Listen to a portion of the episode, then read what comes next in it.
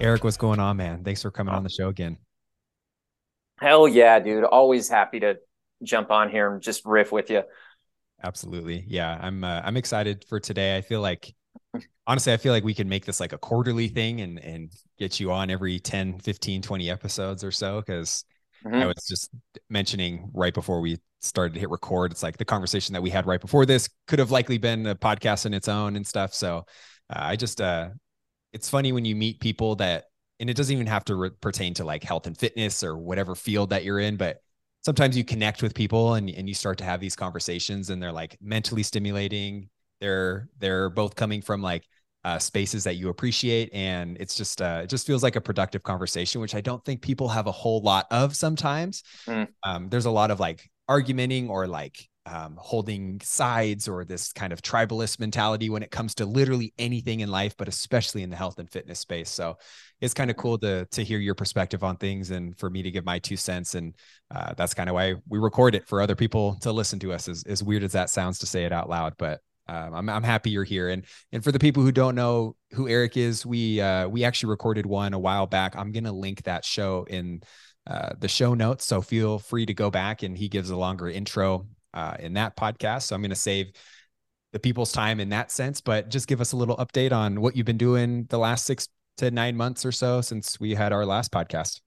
Yeah, sounds good, man. Really, really happy to be back. And just like you were saying too, it's it's great when you get around people. I, the way I like to think about it is people who are interested in in just expansive energy and expanding their own energy, drawing from the energy of others, and and expanding just whatever field they're in, you know, moving it forward and, and progressing it. So, um, no matter what industry you're in, I, I think that's a really good quality. But uh, yeah, so uh, things with training have been going well. Um, I'm still over at Performance EDU, which is, in my opinion, just the best gym in town. It's it's so uh, detailed, but I don't know, just cool at the same time. So doing that, I'm doing yoga classes. Uh, probably going to move those outside soon as the weather gets warm, but this has been just the winter from hell. So we've had to stay inside this entire time. And then I have just started to work with the North Valleys women's basketball team.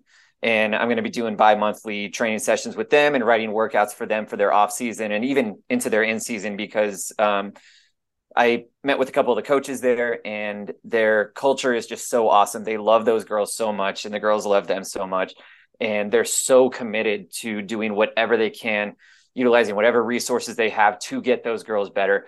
And they're uh, my buddy who's one of the coaches over there he's like in a couple years we should have every single one of our girls sign in college. Like that's that's how good they think this class can be. So anything i can do to help there i would I just absolutely love helping. So uh, yeah. Yeah just starting out to do that that's cool, man. Yeah. And that's really cool of you too. I think there's a lot of opportunity in kind of the profession that we're in to like give uh, potentially like discounted services or free services.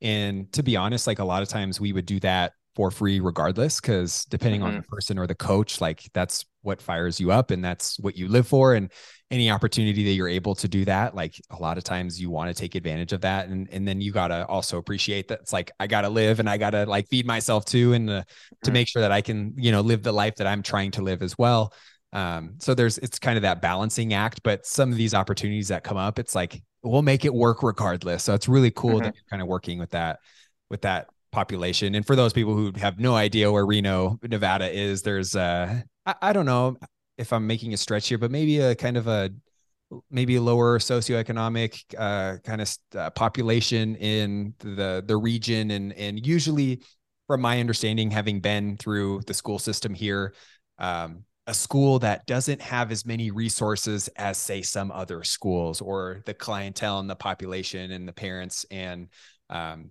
for you to be helping them and and just to be so excited about that that fires me up weirdly so i think that's super yeah. cool um so yeah good for you for for that and this kind of brings us to like one of the first topics that i want to talk about which is like this idea of training like an athlete right because mm-hmm. i think i think what you do really well is like help any type of athlete and again for all intents and purposes if if you move your body with intent like you're an athlete in our book yep. i know i can speak for both yep. of us on that um, but you don't have to physically be playing a freaking sport to be you know classified as an athlete um, and i think a lot of times as we get older we kind of lose that touch of um, training that maybe we used to do when we were younger. I, I feel like high school collegiate athletes can maybe um, resonate with this, where you had a training schedule, you did a lot of things, you had a trainer to help, you know, you did double days, you were performing in your sport, like you were the training you were doing was very intentional. And and as we get older, sometimes that training can kind of dissipate in a sense and we we can grow away from it when it doesn't have to be like that and i think the the justification or excuse we use you know to to to make that assumption is like oh well, we're not playing basketball as frequently as much mm-hmm. as we mm-hmm. do or we're not golfing mm-hmm. as much or we're not getting on the tennis court or going on as many hikes or swimming it's like well just because you're not doing those things doesn't mean you have to completely cut off the type of training that could benefit from that because that type of training could benefit you you in other areas of your life mm-hmm. as well, right? Mm-hmm. Uh, so yep. long, long, yep. long way uh, to draw out this question, but like, in your opinion, what what are some benefits of like continuing to train like an athlete? One throughout the lifespan, but also for your sport as well, which I think is a given. But just curious on, mm-hmm. on where you stand on that. Yeah, first off, I think um, I think it's a mindset. I I think it and it, it never should stop, especially especially up here uh, in your head. I, I think that being intentional is a very good way to think about it. But I also think being playful as well, like literally playing a sport. You don't have to stop playing once you're done playing, if that makes sense. So you can still take anything in life and make it playful, make it intentional. Just do something for the sake of that it feels good to do. Like that, that's it. That's the only motivation you need for that. But as far as specifically training like an athlete, I mean, I think that everybody needs it to some extent and you know so you get pushback on on with some people because they're like well i'm not playing a sport anymore i'm not i'm not even intentionally training for anything anymore and then i usually counter with something along the lines of like okay do you hike or um, have you ever walked down a flight of stairs and they're like yeah what's this have to do with training like an athlete and i'm like okay well let's say it's icy out in the wintertime in reno especially this freaking winter and you slip on ice, guess what? You're an athlete now that you're in the air. You know, you're going to have to learn how to land and absorb force so you don't break an ankle or, you know, uh, tear something in your knee or, or anything like that. Or let's say you're hiking, you trip over a stick. Guess what? You're an athlete. Something unexpected happened. You're going to have to learn how to move in different ways. You're going to have to get in touch with your proprioception and, and figure out how am I going to make this work? How am I going to land? And I think that's what being an athlete is. It's it's figuring things out. It's it's getting yourself in position to force yourself to figure things out and to just identify okay where do i have to put my foot now so i can stay safe where do i have to put my arms what, what am i doing with my hands so everybody needs it everybody is turned into an athlete even if it's unintentional at some point in life. So you might as well do that in the gym. So let's take like a box jump for example. I mean that's like that's quote you know an athletic movement and i don't think anybody would argue with that. But even if you're not training to like specifically jump over something i think it's still good like i was talking about earlier to learn how to absorb force to learn how to land to learn how to let your big muscles do the work and not your tiny little ligaments and connective tissue and all that. So you take a box jump you don't have to jump very high you don't even have to jump over a box you can just jump straight up in the air and land you can take a step off a little box or a ledge and land. I mean, there, there's so many different things. There's always something. This is why I find athletic training so fascinating because there's always something you can do to scale it up and make it harder. And there's always something you can do to scale it down. So it can be an intimidating thing until you understand that it doesn't have to mean you're doing the same box jump as like JJ Watt, you know, or, or, or anybody like that. You're, and, and that's our job as trainers is to figure out where somebody is, you know, and then we scale them up from wherever their baseline is. I'm not going to make everybody do the exact same box jump, but I will to some extent make everybody learn how to absorb force in a correct way. So that's a that's just kind of my broad way of thinking about it. And that goes into double leg, single leg, upper body type stuff, twisting, rotating. I mean, that same sort of thing that see where people are and scale them up from there. That applies to any movement under the sun. And that's why i love it so much because also the, the other thing too is that it just it becomes fun and it becomes empowering.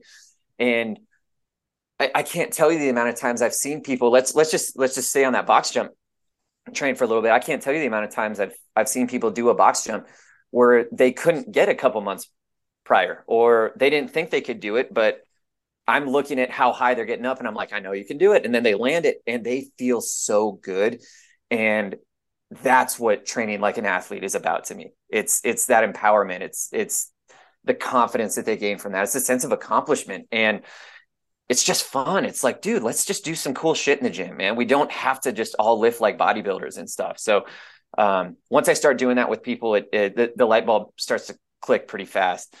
Mm-hmm.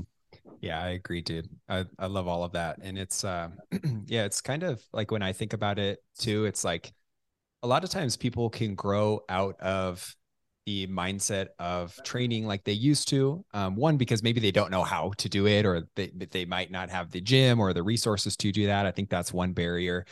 Um, but I also think it's this uh, type of like justification in their head that it's like, hey, since I don't do X anymore, that means I shouldn't or or maybe can't or um, mm-hmm. is it necessary to do X type of training alongside with that? And a lot of times, I find that that I don't know how you feel about this or your experience, but I find mm-hmm. that that's sometimes the the thing that you know flips that switch in people's heads where it's like, well, I'm getting older. I shouldn't be playing basketball anymore, or I shouldn't mm-hmm. be doing whatever it was that I used to as much as I used to do it anymore. And then mm-hmm. before mm-hmm. you know it, it's like completely removed from their life and they're kind of missing that thing that used to bring them a lot of happiness or joy or stuff that they were maybe good at in the past, where mm-hmm when you start to shift your mindset and you maybe you start to intentionally train like that a little bit more. Maybe you start to get into the gym or hire somebody like erik or um, even start to experiment with some of the equipment in your gym or buying some home equipment and you start to jump and you start to move laterally and you start to do the agility ladder and you start to do unilateral movements and and you start to you know uh, move up and down and left and right and start to jump rope. It's like before you know it that joy starts to come back some things that mm-hmm. you used to remember doing a lot of. But I think the word you said was confidence. Like your oh, confidence and your ability to do some of those things start to come back, which can then almost be an impetus for you to pick up some of those things again and to get back into it or to find a recreational league or to get a group of friends together or or, or even like you know put yourself out there and to be able to like try and find stuff that maybe you didn't even see was an opportunity because you were so closed off to the idea of you even doing that in the first place. Um, mm-hmm. So I think that that's mm-hmm. something that really one can help build your confidence and your ability to get back into playing whatever it was that you're doing. Um, mm-hmm. But with that, the intention of that should be to improve the quality of your life, right? It's not like you're yeah. trying to gruel through something or to force yourself to to like something that you were once really good at it could be something completely different that you're trying to get into but mm-hmm. the goal of all of this should be to improve the quality of your life not to like feel guilty or shameful that you're not doing something that you used to anymore and trying to force that when maybe that wasn't something that you cared about a whole lot or maybe the season of your life that you're in you just have different priorities and appreciation for different things and that's okay but you're kind of not even giving yourself a chance to explore that if you're not training with intention or being able to like get outside of your comfort zone in some of those um yeah. your life. You know what I mean? Dude, check your microphone. Make sure it's not on fire after that. Um, but uh, no, I 100% agree with all that. And I'd say like look at your motivation for doing things too, and look at your goals. Like just because you're not I mean, I get it. Once you're, if you're playing for a sport, you're training for the sport. The goal is to get better at that sport, especially if you're playing it like competitively or in college or pro ball or anything like that. But that doesn't mean it it has to stop. You know, like you were saying, change your goals and, and just do it for the sake of doing it. Just do it for the sake that it feels good. I mean, now that I'm not playing baseball professionally anymore, I I I for sure had those days where I'm like, okay, what am I doing? You know, like why am I doing this? But then I'll just do a couple sprints and I'm like, wow, that was fun. You know, I, I like moving fast. I I just I like jumping high. I like lifting heavy weights. I like moving light weights fast. You know, I like doing all those quote unquote athletic things just because they they feel good. They feel vigorous. They feel energizing and and all of those things. So i think not getting too down on the fact that maybe that chapter of your life is over but that doesn't mean your mindset has to change dramatically. That doesn't mean you have to stop doing those things i mean even when you were playing competitively like you still enjoyed the training. Some people don't and, and that's fine but you still enjoyed being an athlete. So why not keep enjoying being an athlete? You know that it's it's it's I'm going to sound so hipster, but it's a lifestyle. Okay. But um, yeah, yeah, but no, just, just keep that playful mentality in everything. And, and, chances are you'll get a lot more enjoyment from even the mundane stuff uh, that you're doing in the gym anyway, which I mean, as, as you and I both know with both diet and exercise consistency is by far the, the number one factor in everything. So whatever you can do to enjoy it more, that you're going to be more likely to to stay consistent at it, which is going to help you see the results you're probably going after anyway. Mm-hmm.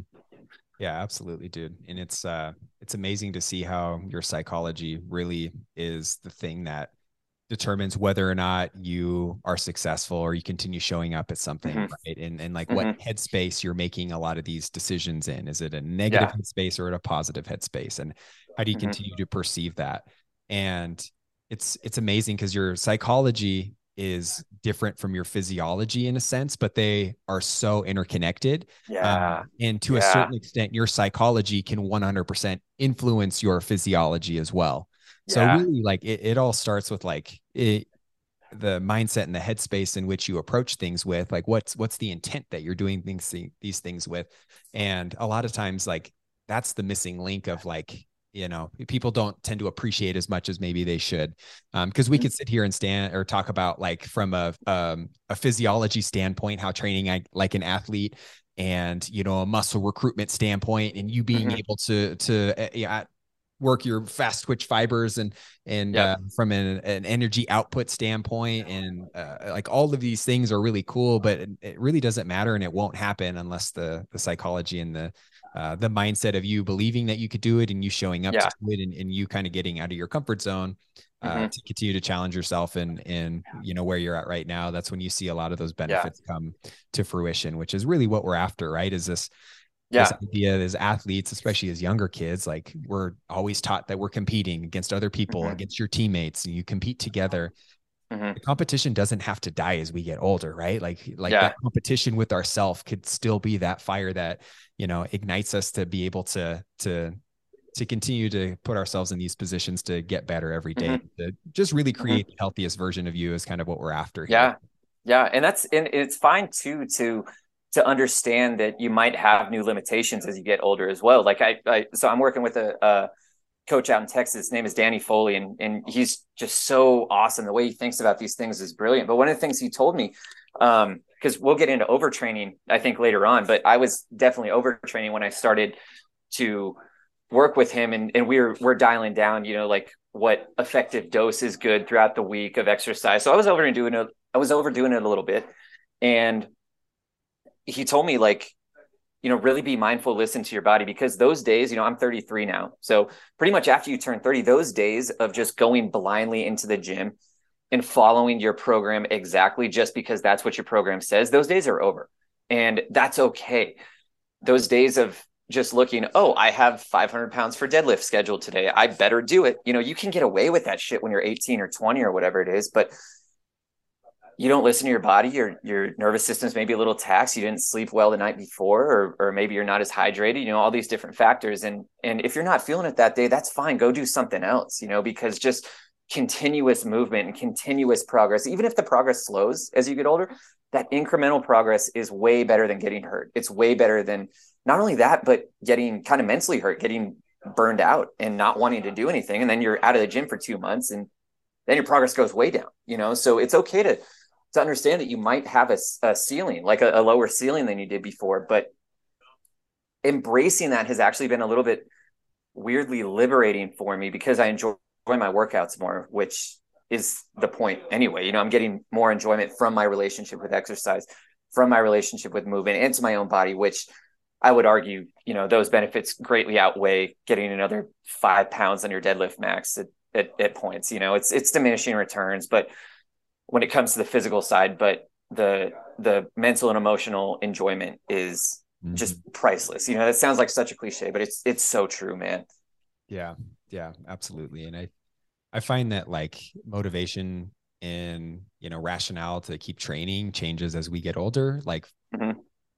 again, it's uh it's just what I've seen, but like more vanity driven um, motivation to train and work out and things like that even performance as well mm-hmm. to more maybe shifting more towards like longevity and uh, just maybe appreciation for what your body can do like that's a normal progression and and sometimes it's scary to let go of some of those things that used to motivate us and to yeah. step in this new yeah. headspace and this new era of your life where you know you don't really care if you have a certain percentage of body fat but you do care if you can you know keep up with your kids and play soccer for an hour and a half yep. after work or something mm-hmm. like that like that's mm-hmm. that is a reality that a lot of people will get to eventually um, and there's a few different topics that i that came to mind when you were mm-hmm. telling me about all that one was overtraining um, and then yep. the other was like this idea of like um, minimalism versus like maximalism type of training mm-hmm. that a lot of mm-hmm. us tend to, at least in the beginning and for majority of our life, tend to view fitness and nutrition and and getting into the gym as this like maximalist approach of like what's the max amount that I need to be in there that I can yeah. you know be able to get the most progress from when uh-huh. in reality a lot of times I love this that. is not yeah. you. If you're listening to this right now, and this is not the season of your life in, like you are here for every percentage that you could squeeze out of your training and whatever progress you can get. Like that's great. And I think there there's mm-hmm. a lot of utility for that, and people need that. But there eventually gets to a point where you need to adopt more of this, like, or would benefit from getting to this minimalist style of training of like, what's the least amount of volume and work that I could do to still see some progress or at least maintain what I've been able to build. Mm-hmm. Um, and reap a lot of these benefits that we get from exercise and all of these different things. But mm-hmm. um, you know, with that, I uh, I just think we get so caught up in this like hustle culture mentality in the gym where it's like you always have to strive and progress towards something different or something that you mm-hmm. don't already have when dude sometimes like maintaining is the coolest headspace yeah. that you could be in with your health yeah. and fitness and things like that but before we jump into yeah. maybe that side of things, I want to just touch on the overtraining side of things, just given that maybe you've had some recent experience with that. Mm-hmm. Um, because mm-hmm. one serious complication of like overtraining is burnout and decreased yep. motivation to train. Or um, this is where I I have relating it to like high school athletes, college athletes, like people who just don't want to play their sport anymore because they're they've been doing mm-hmm. it forever and they're so burnt out on it and they don't want to ever do it again, um, which mm-hmm. is reality for a lot of people sometimes. Yeah. I think yeah. that people can take it to that extreme with just their own gym regimen or their own um, lifting and, and exercise routine where they just like do too much because you think that the more is better when in yeah. reality there's a there's a balance between the two but just uh give me your definition maybe of like what overtraining means to you and what you've seen in your practice and what you've experienced and like how can you tell you're doing too much and what does that even look like? Mm-hmm. yeah. So so kind of in the in the same sense that a lot of people like let's say before they get sick or something they they notice like oh you know i've been a little bit stressed the past couple weeks or i haven't been sleeping that great. And it's like the the sickness is just a consequence of that. Like it's it's a side effect of not filling the the uh what do you call it like the big rock items you know in, in your bucket and whatnot so i i kind of think overtraining is foreshadowed there's it always leaves clues somewhere you know if, if you look so um i think it starts mentally and I think that it starts with those feelings of burnout or just not being as stoked to go to the gym as maybe you once were. Not maybe it's not even the gym. Let's say you're a hiker and, and you're just like, you know, I just don't feel like going up to the mountain today. Um, not that every workout has to be like a 10 out of 10 excitement level. Like I'm just so inspired to go to the gym. It, it, that's that's fine. Okay, but let's let's just say like five is neutral. Let's say if you start noticing consistently that you're at a four or a three uh, inspiration wise to go to the gym and like how much you feel like it. I think overtraining starts there. I think you've overtrained a little bit.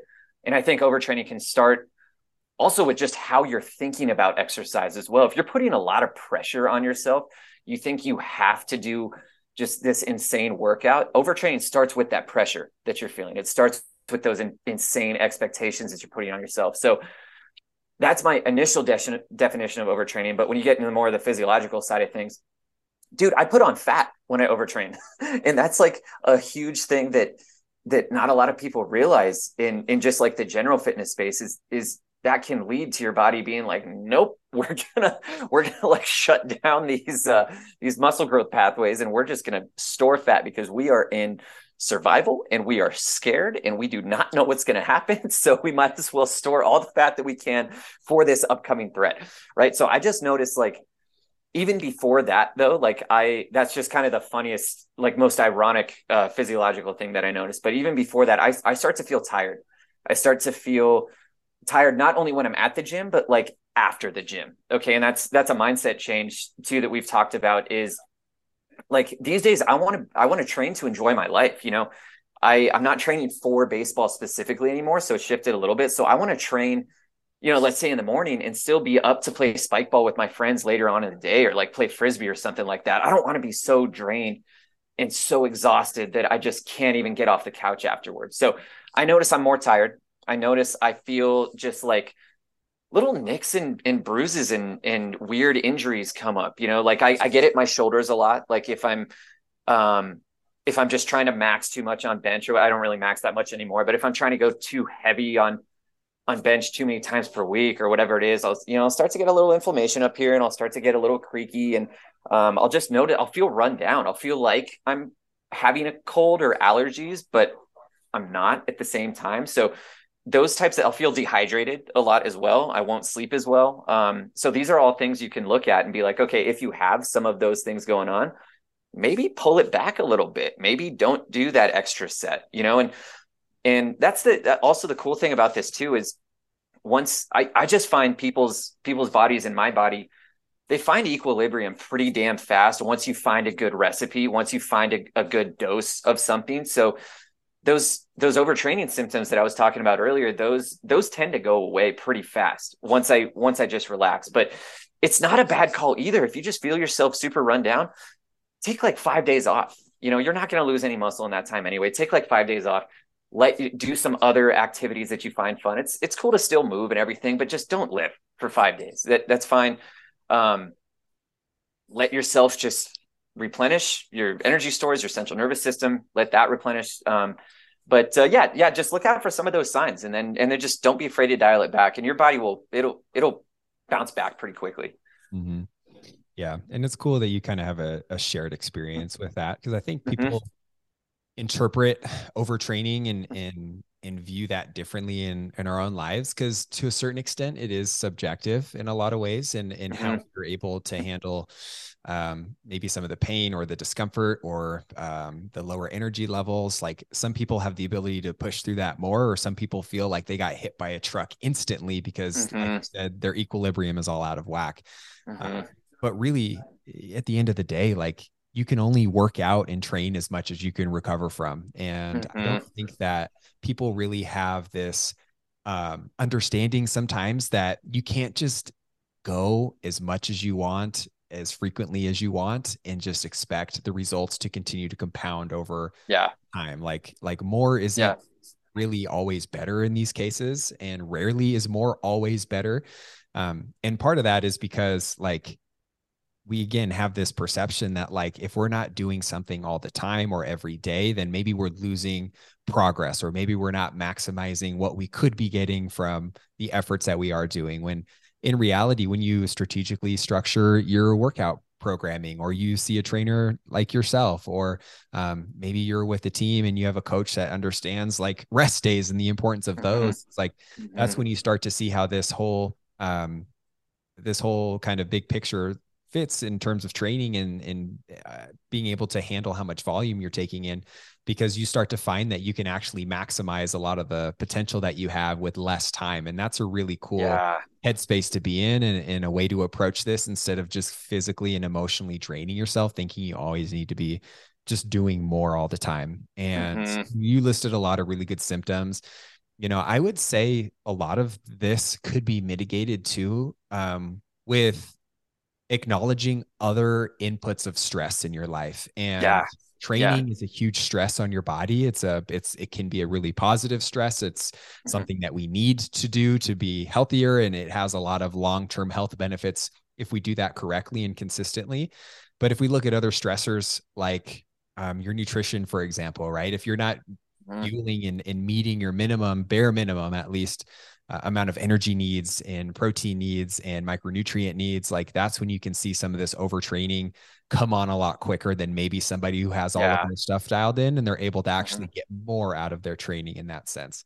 Um, mm-hmm. You mentioned sleep, probably one of the most underrated things and something that fucking nobody gets enough of or mm-hmm. prioritizes, mm-hmm. especially high school kids, right? And college yeah. kids and and all this stuff. Just the whatever's going on the video games or hanging out and like and stuff that we both did as well but sleep if you're not getting enough sleep even as a 34 year old and mm-hmm. you know you're expecting yourself to consistently week after week progress over time is just an unrealistic expectation that you're having on yourself so sometimes maybe focusing your energy on other things that you can control whether it's sleep you mentioned hydration um, even your ability to like get the recommended amount of nutrients based on your goals and your body um, which brings in this conversation of like how you know training for your physique and changing your body composition is different than like training for performance um, mm-hmm. and that's a definitely a conversation we can go on, on for about an hour with yeah but, um, being able to appreciate that like hey your best performance your likely best body your best life is going to come from you eating more in certain situations and i'm mm-hmm. not saying going and eating like a fucking high schooler and, and having fast food and not eat breakfast and then eat a shit ton of snacks and stuff later in the day but like eating enough calories coming from really good whole nutritious foods is is going to be the thing that can maybe help prevent you from get to overtraining in the first place because I find that a yep. lot of times the overtraining doesn't always come from the training itself. It comes from a combination of other things, not even including life stressors, right? Whether it's relationship or job or um, mm-hmm. even financial or whatever other types of stress that you perceive to impact your quality of life. It's like, dude, all of those things together are 100% going to make it more likely for you to not to be able to recover from your training, mm-hmm. which is going to impact your gains and your progress in the gym. But a lot of times people just think that I'm not doing enough or I'm doing too um, doing too little and then yeah. that just tends to get exacerbated over time. So it's looking yep. holistically and at everything instead of just one thing individually. Yeah, I love the holistic sense in that. And, and it's a very oversimplified definition, but I mean if you think of your your whole body's ability to recover and grow and all that just as a battery, I mean like throughout the throughout the week it's it's draining and and I mean there's there's like certain things you can do, I guess, but but for the most part, your battery is fixed. And so embracing that and instead of trying to push your limits and instead of trying to like extend your battery life, so to speak, just look at okay, what is draining my battery? What what are little subconscious things? You know, it's like it's like with your phone uh, when it when it pops up that notification that's like this app hasn't been used but it's draining your battery you know like what what sorts of little apps like that are, are happening in your own life whether it's lack of sleep um, whether it's bad nutrition, whether it's uh, relationship stress or job stress or anything like that. But yeah, dude, I, I just everything is on on this little continuum, and everything impacts everything, but nothing impacts nothing at the same time. So so what I mean by that is like one workout or one meal that's you know you're just eating like high school. That's that's not going to affect anything. That that impacts nothing. But at the same time everything over the course of time impacts everything. So you it's you are a a whole person and your whole throughout your whole life there are things impacting your whole person. And those things don't just compartmentalize. They go into everything else and everything flows and blends and everything else, which is what I find so cool about this because exercise can help with a lot of those things. But yeah, no, just just being mindful of of just those little things that are draining your battery as well. And then I don't know, just fucking throwing a nap every once in a while too. I mean, like I I know not everybody has the time for this, but uh I heard an interview where where uh LeBron was going over his sleep schedule and he sleeps like he sleeps eight hours. Um wakes up, has breakfast, then goes back to sleep for another four hours. You know, and, and obviously he's got tools and recovery mechanisms that he pays. I think it's like over a million dollars per year to work on his body. So again, we don't all have those resources and we don't all have that time, but that's how seriously he takes it. You know, is sleep is a job for him. And um I love naps. So ipso facto I am LeBron James. That's where I'm going with this. But uh yeah, I I just I, I think there's so many different things that can impact your whole person. So look at yourself as a whole person and look at your whole life as like, okay, what what might be draining, what might be adding to it, and focus more on those things that are adding to it, you know, and, and how can we cut out some of those things that are draining or at least make them not as draining. Yep.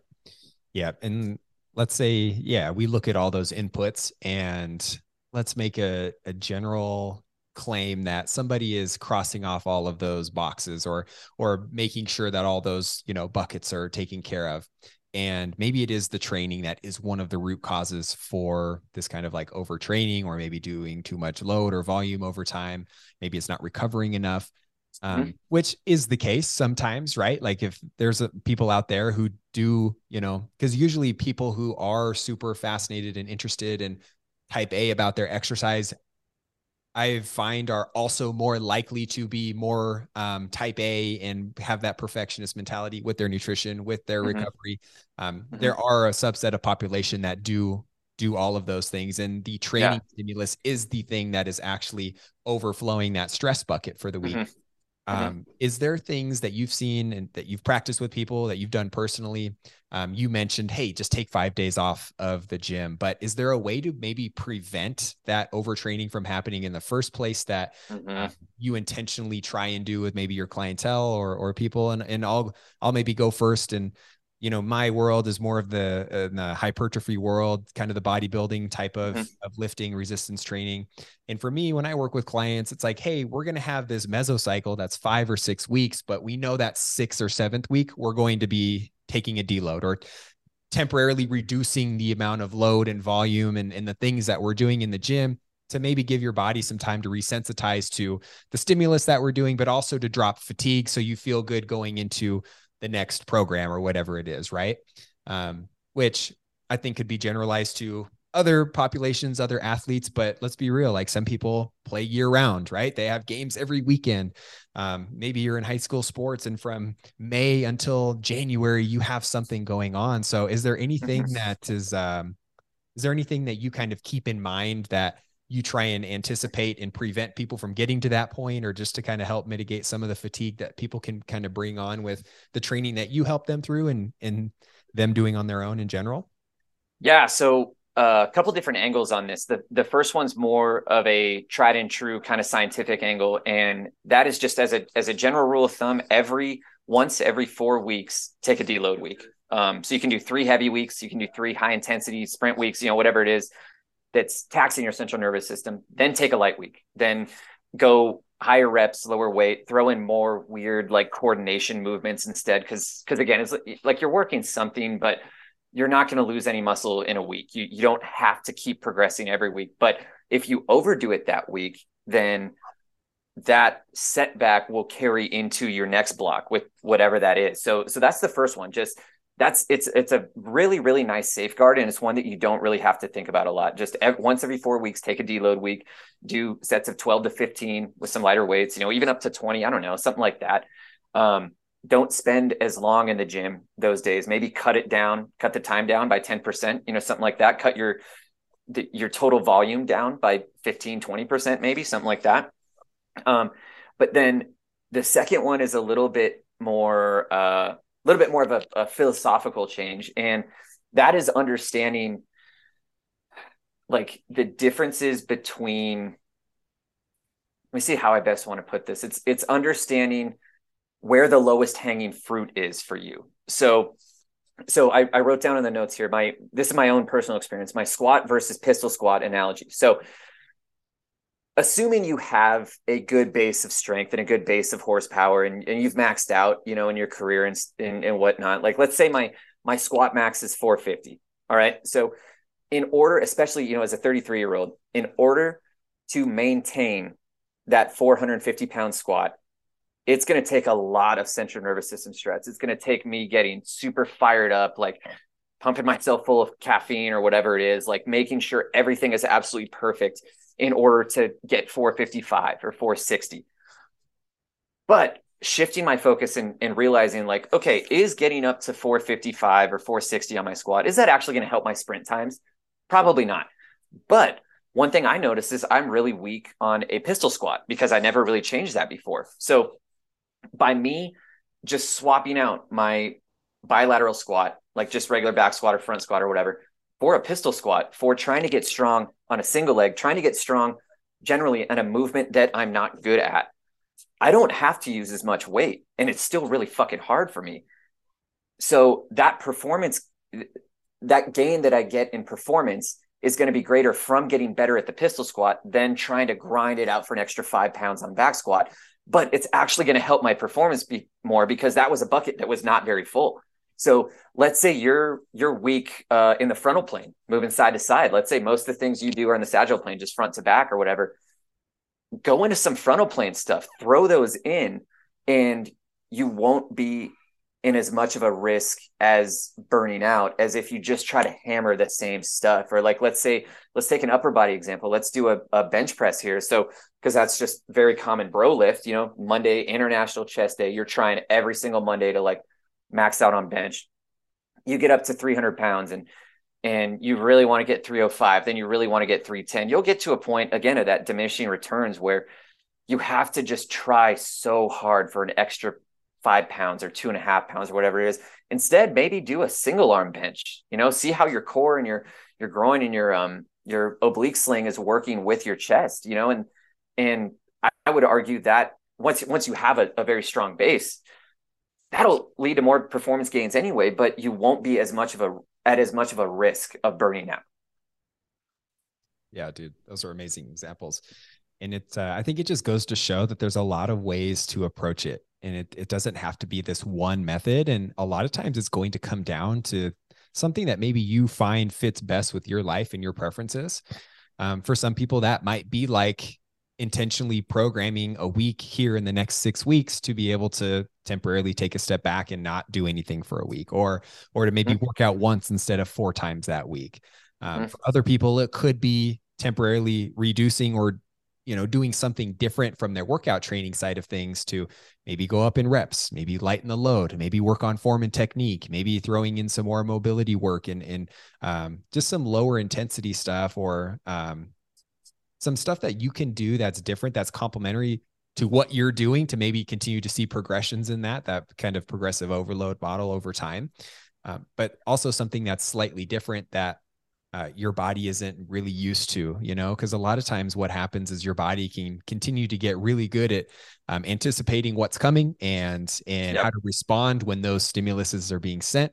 Which is why you know sometimes when you see you only go up two and a half pounds over the course of a week in one movement, that's still progress. That's awesome progress. Um, because if if that weren't the case, if you just continue to doing the same thing over and over again, you'd probably be the strongest man or woman in the world by the end of the oh year. You could just yeah. progressively improve all of your loads and things like that. But it takes temporarily taking a step back to continue taking steps forward over time. Mm-hmm. And that's something that I wish, honestly, that I uh, had learned back in the day and, yeah. and something that it's really taken me um, going through my own experience, kind of overtraining and underfueling and feeling terrible for a period of time just to come back to a place where you appreciate those things because that's that's a piece of the puzzle as well and it's something that yeah. is not something that's talked about a whole lot in the whole health mm-hmm. space because we're constantly mm-hmm.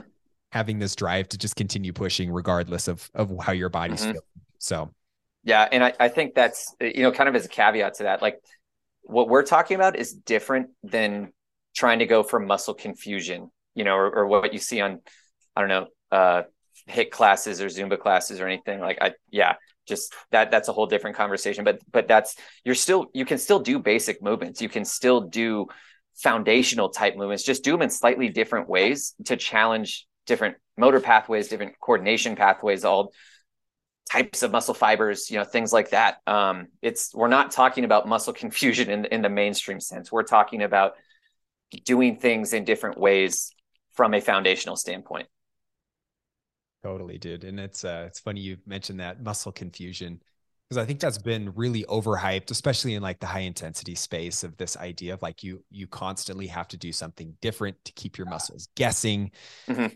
to continue to see progress in all these areas. When in reality, yeah. I'm I'm from the stance now that like you repeating similar patterns, maybe it's not the same exact movement, but patterns mm-hmm. over time and continue to get stronger in those things is what really leads to significant muscle growth and changing yep. your physique and improving your performance. Um, mm-hmm. And this whole concept of muscle confusion. It's funny you say that because I remember uh, I used to do P90X way long ago. I did that a couple times okay. and I actually enjoyed it. I think it was I think it got a dumbbell in people's hands when maybe it normally wouldn't, and it's uh-huh. it, it, had its place, right? But yep. uh, Tony Horton was the guy who who put that on, and he used the word muscle confusion. And I saw an interview years later, and he essentially was like, "Yeah, I just fucking made that up. That's not actually a thing, but that was really? that was advertised at the time to um, kind of promote this product." But I see that a lot in yeah the shit on some of these classes and other you know exercise modalities because at the end of the day we need those things it's a very um cool, accessible thing for a lot of people. And it's an entry point into the fitness mm-hmm. space when maybe people wouldn't get into there um, on their own completely. And yeah, I think that I think that there's a place for it. But you know, someone like you, someone like me, I feel like we're we're in the middle area where it's like, hey, if you have never lifted before, we can start there. If you've been yep. training for 10 years, we can continue and do something different and continue mm-hmm. to maximize your goals. Um, yeah. something I think you do a really good job at. And just having um, mutual friends and people, you got a really good compliment just the other night of how welcoming and how comfortable it feels to be in the gym and the space that you work out in and, and how you approach and train people and kind of how you match people's energy and to be able to you know, um, either make them laugh or take it seriously and, and help them get mm-hmm. what they want to out of the training session, which is where I think we start to build this comfortability when it comes to being in the gym because that's not something that people are innately born with is being comfortable in some of these workout spaces, right? Um, mm-hmm. Especially from a female standpoint. And yeah, I'm curious because that's something that you harp on and, and you're very passionate about is like, how can we get people more confident and feeling better going to the gym and making it yep. part of their lives instead of mm thing that they feel like they have to do all the time like how can you mm-hmm. make that space more enjoyable um, yeah i'm curious on how that's changed for you your approach over time but kind of where um, where you lean on different strategies to help people feel comfortable when maybe they wouldn't be coming to you you know? Awesome. Yeah. Yeah definitely. Let me shut this door real quick. It just creaked open. One sec.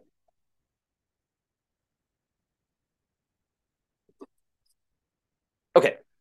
Anyway yeah um so God, confidence in in general, especially in the gym, it's just it's it's one of the most fascinating topics to me.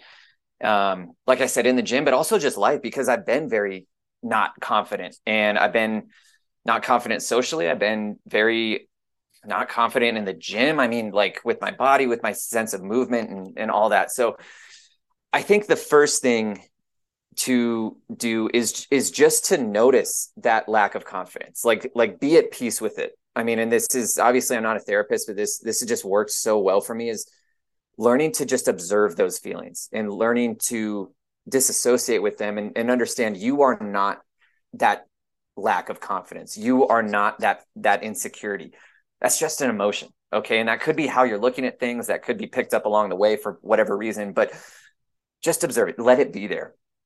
Second, almost welcome it welcome it to go to come to the gym with you you know you can a, a strategy that i've used before is is to uh, just just kind of talk to it like it's a, a little kid or something like that and be like okay i know i notice you're here. Do you want to let's go work out together. Do you want to come with me? You know and and just kind of talking to it like that you know again helps with that dissociation. But also then the next thing i would say is just get a general idea of what you're doing at the gym you know because eh, i think not knowing what to do and feeling kind of a lack of proficiency at the gym is really leads to that lack of confidence. So pick like three movements and just say, hey, these are my three or four movements for the day. I know exactly what I'm doing. Let's say one of them's a hamstring curl and the hamstring curl machine is taken. Do a bridge or something, you know, just have general ideas of what you're going to do so you can pivot. All right. So just understand like it doesn't have to be very complicated. So that lack of pressure that you're putting on yourself can really help that confidence be there. I, I kind of look at confidence as like it's like everybody's born with it and everybody should have it. Everybody, uh, you know, just like assuming healthy uh, circumstances and all that sort of stuff. Like your natural state is one of confidence. So kind of like a uh, like a wine cork. If you hold it under the water, that's what any sort of insecurity is or whatnot. When you release that, the wine cork just goes right back up. It just starts to float back on the surface. That's what happens. So it's more of looking at the things that are kind of maybe holding you back from just being your natural, vibrant, confident self. And again, you don't have to do anything about those things right away. Just notice them. Just just be aware of what's going on. And again, I think I think a lack of feeling a lack of proficiency is one of the things that really drags you down under the surface, so to speak. So if you simplify things, if you if you just don't put a lot of pressure on yourself, I'm doing a squat, some sort of a row, uh, a push movement, and a hammy curl. That's it you know and and you do those things that's that's where you can start now when it comes to like working out with the trainer that's kind of a different thing and and I think that's that's easier to get confidence from because you're taking the guesswork out of it by working out with somebody like me. So then my job then is to understand. I'm kind of a I I was a sociology major in, in psych minor, so I just I just love this stuff. But that becomes my job is to find out kind of how your brain works, how how you tick. What are your motivation styles? What do you respond well to? Do you respond well if I kind of get on you a little bit? And I, am never going to be that like rah rah two more type of trainer. I no, but can I joke around with you, or or do you feel more comfortable if we take it seriously? And uh, I'd say, I'd actually say one of the main like staples of my training has been shit talking my clients and welcoming them doing it back to me. I find when you tease people, like caveat here, teasing in a in a very good natured sense, they they understand that you're not serious about anything. But when you tease people, it actually gives them permission to be themselves. You know, they're like, oh, wait, okay, this is light. You know, this this is okay. It's it's fine to just to just be me. And it's going to be you're teasing from a space that you're like welcoming them and, and appreciating their their little quirks and stuff. So yeah, I shit talk my clients all the time. And I find those jokes back and forth. Anything you can do to create a positive relationship with the gym is is me doing my job. That's probably the most important job that I have. And even those people that don't like the gym, okay, how can we get them to not like it just a little bit less, you know, and a little bit less, or or how can we help them see how this is helping them reach their goals? you know, because it, that's that's probably my most important job actually is, is, helping them reach their goals. But to do that, you have to create at, at least somewhat of a positive relationship with a gym. So I'd say it's it's learning what these people's styles are, what their personalities are like. And I have people I'm totally straight laced with, and they love that. They feel safe and comfortable with that. And I have people that open up more the more I joke with them, or the more I make fun of myself in in a in a in a kind way, you know, and, and telling them about my own struggles. So I think it's there's got there's so many aspects that go into training, but when you're working out with a trainer, I think that actually makes things easier. I mean, w- one of the most common uh, deterrents I hear from working out like with somebody like myself or, or any other trainer is that they don't feel like they're in shape enough to work out with a trainer. Like by that's the most common thing I hear. Like i'm gonna i'm gonna start walking every day and then i'll come see you. I'm gonna go do pilates then i'll come see you once i'm in shape for that. And it's like that's that's the equivalent of like taking your broken down car to the auto shop and being like you know what it's not in shape enough for you guys to work on. It. i'm going to go drive it around the block for like five miles and then we'll it'll be in shape. It's like no that's just under maybe it's maybe it's a lack of understanding than what we do. Like we start you wherever you're at you know with whatever nicks whatever injuries. Um if if there's something that's over my head i can refer you out to a pt you know? Like we start you where you're at and we build you up from there. So understanding what you're getting into and also understanding that our job is to make you enjoy movement to help you enjoy movement more so yeah, that was kind of long winded, but I, it's just one of my favorite topics, man. So appreciate you listening. Oh, dude, that's spot on. Yeah. And I, uh, I apologize if you can hear my dog barking. I got the, oh, you're good. people come in here and they're knocking on my door. My dog's going crazy. So sorry for people hearing the dog in the background, but, uh, yeah, I think that's what, uh, I think that's what's really, uh, powerful about utilizing a personal trainer, even if, because the financial objection is definitely something mm-hmm. that's real and that a lot of people struggle yeah. with but i think we also have to i think we also have to appreciate that you don't you don't necessarily have to find somebody that you have to pay for four sessions a week for a month for a year to get to where you want to be like this is where maybe finding um um, you know, some resources to be able to pay for one session or yeah. a long thing. And, yeah. and, if you have anybody like Erik or a good personal trainer that you're seeing in person, they're going to be able to like send you home with either homework or a combination mm-hmm. of things that you can continue to replicate over time that you can find comfortability in doing it on your own and, and not necessarily relying on somebody to do that, you know, um, for you every single week or every single month if that's something that's of a concern to you. Um, but I find I agree. I think that that's where like people like us and we're biased, right? We're going to tell you, you need to come see us and all these things. But in reality, it's like our goal isn't always to keep you forever. A lot of times it's definitely uh, to to to get to a spot where you can feel comfortable doing stuff on your own. And mm. getting people into the gym can be really difficult, especially if it's something that they've never done before. And I find that like helping people get to a place where you know um they're just doing things that meet them where they're at like you said yeah. like not putting somebody in a hack squat machine if that's their first time into the gym and saying, Hey, let's go do some type of dumbbell work or things that mm-hmm. you can go and feel comfortable in. That's not going to be overcrowded, or you don't have to manipulate this big machine to get into something that is, you know, maybe going to be uncomfortable for you. Meeting where you're at is going to be important. And whether yeah. you're asking a gym staff member, if you don't have a personal trainer and you're just going to a gym, could help with that. Um, again, mm. following people online could be something that just gets your mind rolling around some of these things because you don't have to always come up with stuff all the time. Yeah. Um, and yeah. I just find that that's something that is the thing that deters people from trying things in the first place, or just maybe you're gravitating more towards the the cardio section, or or just going on walks instead. Which there are benefits to those things, but mm-hmm. from a resistance training standpoint, like that's where that's that's just the fountain of youth and being able to become yeah. comfortable and competent in that kind of space is going to do you wonders long term you know what i mean? Dude, so yeah I, I i tell people all the time like my goal is for you not to need me. You know i want you out of here. I want you to be so empowered and understand these principles of movement that you can go create your own workout from scratch. And and a lot of people just like the accountability. They like they have enough responsibility. They they like somebody telling them what to do but that's my goal at least to empower them that much to where they don't need me anymore. And I actually find that type of mentality gets more people coming back. So it's better for business, ironically, than than trying to like hold on to people so tightly and tell them that they need you, you know? Yeah. Amen. And uh, the last thing that comes to mind today that kind of plays into this whole thing as well is like, you know, getting people into the door. Like a lot of times people need to make that decision for themselves. And a lot of times that mm-hmm. comes from a, a a quick spark of motivation that a lot of times is transient, right? That doesn't last forever.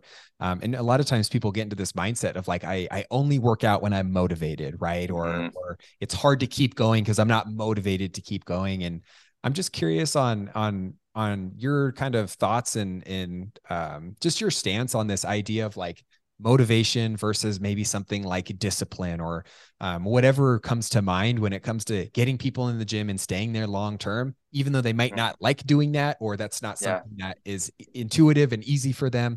Because a lot of people struggle with that more than most, right? And we're kind of the mm-hmm. minority mm-hmm. in the sense that we do this for a living, we love it and we breathe it, but not everybody is like that. And we shouldn't expect mm-hmm. that from everyone, right?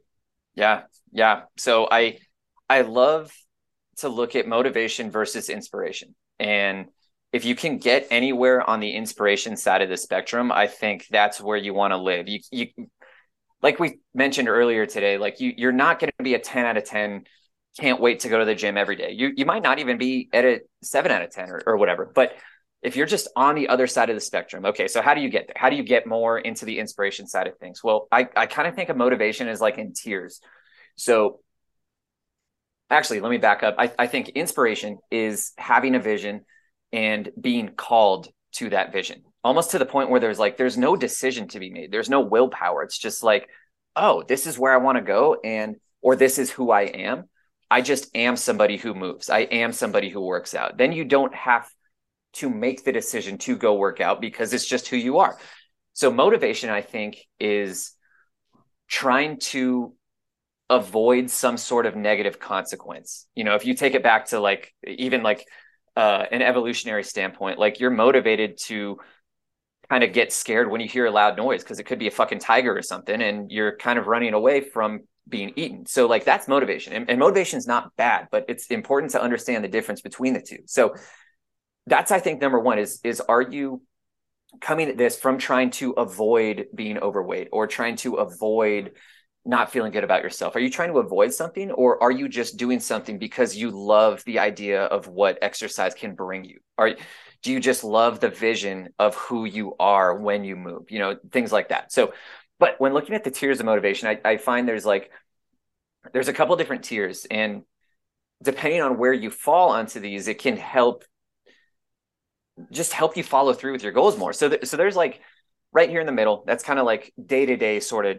sort of tier motivation. So that's like okay if i exercise i'll feel better afterward. You know i'll, I'll do something this this is going to help my day-to-day life. Or or i might feel a little bit more energized or i'll have some endorphins flowing. I'll feel pretty good. That's like the day-to-day type of stuff. Underneath that you have kind of like the petty levels of motivation you know like like after a breakup you're trying to get a revenge body and and fuck it i've been there. Um i've, I've done a lot of petty motivational stuff in my life. and so it's fine for it to be there, but just understand that's where it's coming from.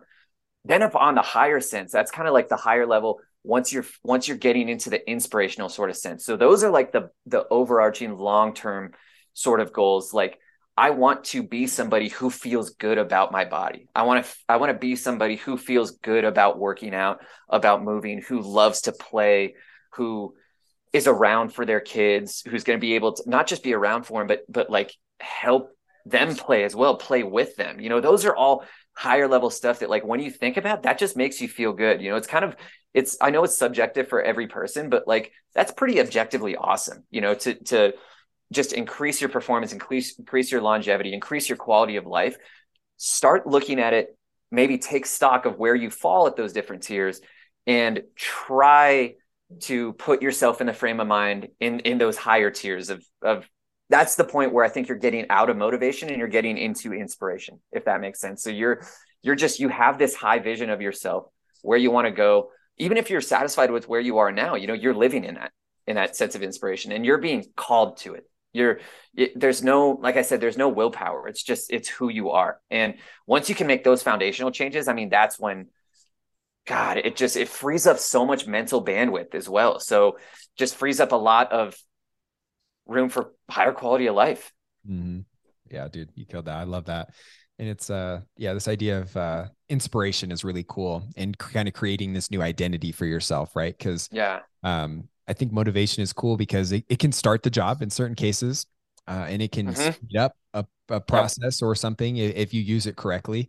Um, but it's never going to finish the job. And and yeah, even even thinking about like this whole health pursuit that we're all on this fitness pursuit like it's a lifelong pursuit. And eh, and mm-hmm. if you have an end date to that like chances are you benefit from looking at that in a different light. But yep. when you start to to understand and appreciate what it is you want like what's important to you? Is it you know a body goal? Is it a performance goal? Is it a health and longevity goal? Like once you start to appreciate the things that you really want out of life, and then you start to break that down into small daily, weekly tasks in, yeah. in nine, 99.9% of the time, that's going to include exercising of some sort. Then you mm-hmm. start to appreciate it's like, hey, I may not want to do this. I may not like doing this all the time, but I know my overarching goal requires this as part of that process. And yeah. You're more yeah. likely to do it in spite of how you feel that day and how you wake up and, and your motivation for the day exactly because you know yeah. it's important to you and you, some days you might enjoy it some days you might not but you know that that's mm-hmm. part of the over overall process that you're working towards and that's again where confidence come from it's not you achieving whatever goal it is it's you being able to do hard shit even when it's difficult and um, mm. that's where mm-hmm. just kind of creating this different identity of who you are where you want to be and what's that person who I want to be like? What are they doing day to day and week to week? Chances are that's going to be the thing that keeps you going more so than motivation alone. So, and the, the thing I love about that too is you can start to make identity changes before you quote unquote have those things that would make identity changes. So even if you're not where you want to be in your fitness journey or whatever it is, you can start to think about yourself as somebody who is. You can look at your overarching goal and just hold on to that. It, it doesn't have to be like a, a fake it till you make it type of situation. You can acknowledge where you're at now, but just having that overarching goal in mind will help your help move your mindset towards that. And and that's what I love about this. It's it's very possible for everybody. You know, it's it might not poss- be possible for everybody to be LeBron, but it's possible for everybody to have an overarching goal and to start moving towards that. So it's so accessible and way more accessible than I think a lot of people realize. Mm-hmm. Absolutely, dude. Great chat today. I'm going to stop awesome, man. we could talk for another hour. I bet. But, uh, tell the people where they can find you, and uh, I'll plug everything in the show notes as well. Awesome, perfect, man. So yeah, I just started a new Instagram page. It is all lowercase at Erik Underwood underscore right after the Underwood, uh, Erik with a K. Um, but uh, yeah, dude, thanks again for having me on. I just, I mean, I feel like even our normal everyday conversations, like they're they're all geared towards this sort of thing, and you can make a podcast out of any one of them. And you know you wouldn't you wouldn't even know the difference but love it man. Appreciate it. Of course. Thank you again for listening to this episode. If you found value and enjoyed it it would mean the world to me if you posted a screenshot to your social media. If you do make sure you tag me so i can say thanks. Or if you're on itunes scrolling down and leaving a five star review would be much appreciated. And if you ever want to get in touch with me you can always find me on instagram at lukesmithrd Thanks again for tuning in, and I hope you have an amazing rest of your day. I'll see you on the next episode.